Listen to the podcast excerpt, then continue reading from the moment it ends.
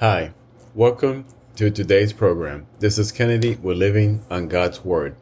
Today we're going to be reading 1 John chapter 4 from the Jesus Bible NIV edition. We're going to review key takeaways and we're going to end our session with a prayer. I'm denying the incarnation. Dear friends, do not believe every spirit, but test the spirits to see whether they are from God, because many false prophets have gone out into the world. This is how you can recognize the Spirit of God. Every spirit that acknowledges that Jesus Christ has come in the flesh is from God, but every spirit that does not acknowledge Jesus is not from God.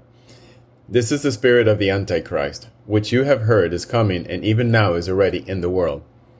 You, dear children, are from God and have overcome them, because the one who is in you is greater than the one who is in the world. They are from the world and therefore speak from the viewpoint of the world, and the world listens to them. We are from God, and whoever knows God listens to us, but whoever is not from God does not listen to us. This is how we recognize the spirit of truth and the spirit of falsehood. God's love and ours. Dear friends, let us love one another, for love comes from God. Everyone who loves has been born of God and knows God. Whoever does not love does not know God, because God is love. This is how God showed his love among us. He sent his one and only Son into the world that we might live through him. This is love, not that we loved God, but that he loved us and sent his Son as an atoning sacrifice for our sins. Dear friends, since God so loved us, we also ought to love one another. No one has ever seen God, but if we love one another, God lives in us and his love is made complete in us. This is how we know that we live in him and he in us. He has given us of his Spirit, and we have seen and testified that the Father has sent his Son to be the Savior of the world. If anyone acknowledges that Jesus is the Son of God, God lives in them and they in God. And so we know and rely on the love God has for us. God is love. Whoever lives in love lives in God, and God in them. This is how love is made complete among us, so that we will have confidence on the day of judgment. In this world, we are like Jesus. There is no fear in love, but perfect love drives out fear, because fear has to do with punishment. The one who fears is not made perfect in love. We love because he first loved us. Whoever claims to love God, yet hates a brother or sister, is a liar. For whoever does not love their brother and sister, whom they have seen, cannot love God, whom they have not seen. And he has given us this command: anyone who loves God must also love their brother and sister. So John is very clear here that we need to be careful not to deny the incarnation, because Jesus is the God incarnate, the Word made flesh. It also tells us that every spirit acknowledges that Jesus Christ has come in the flesh and is from God. But any spirit that doesn't acknowledge this is not from God. So, and that furthermore, that this is the spirit of the Antichrist. Although the Antichrist is not physically here, he will be a person that comes, prior to the millennium.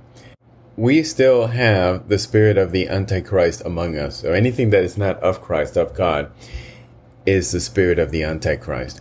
And then furthermore, John talks about God's unique love, an all-purpose, all-empowering, eternal love from God, and then compares it to our love. So we are really to have a love that resembles the love of our Father, and that in order for us to claim that we love God, we first have to love our brothers and sisters without any conditions.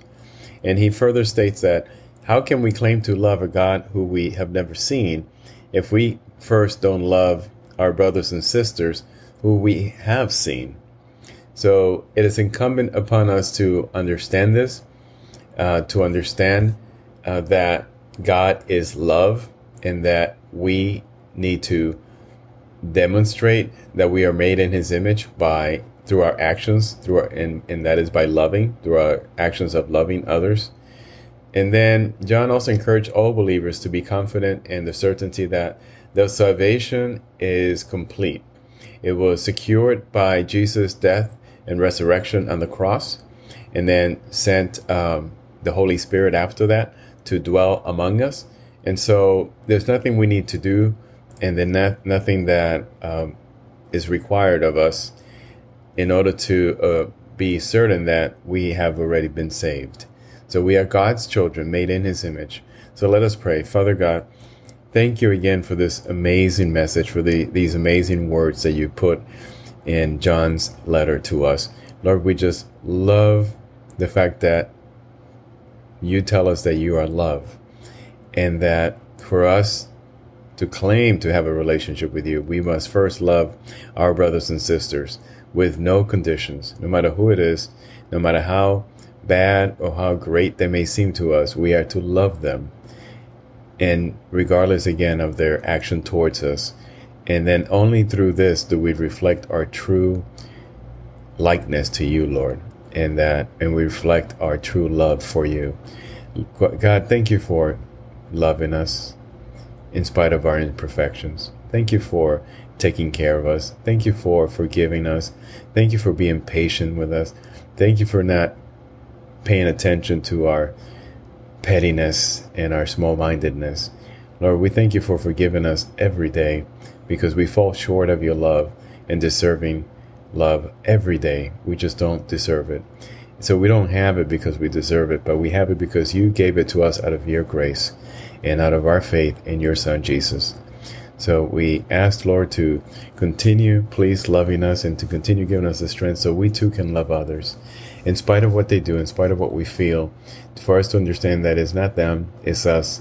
It's our emotions, our feelings that we need to control, that we need to reflect upon, that we need to change the way we think, that love has no conditions.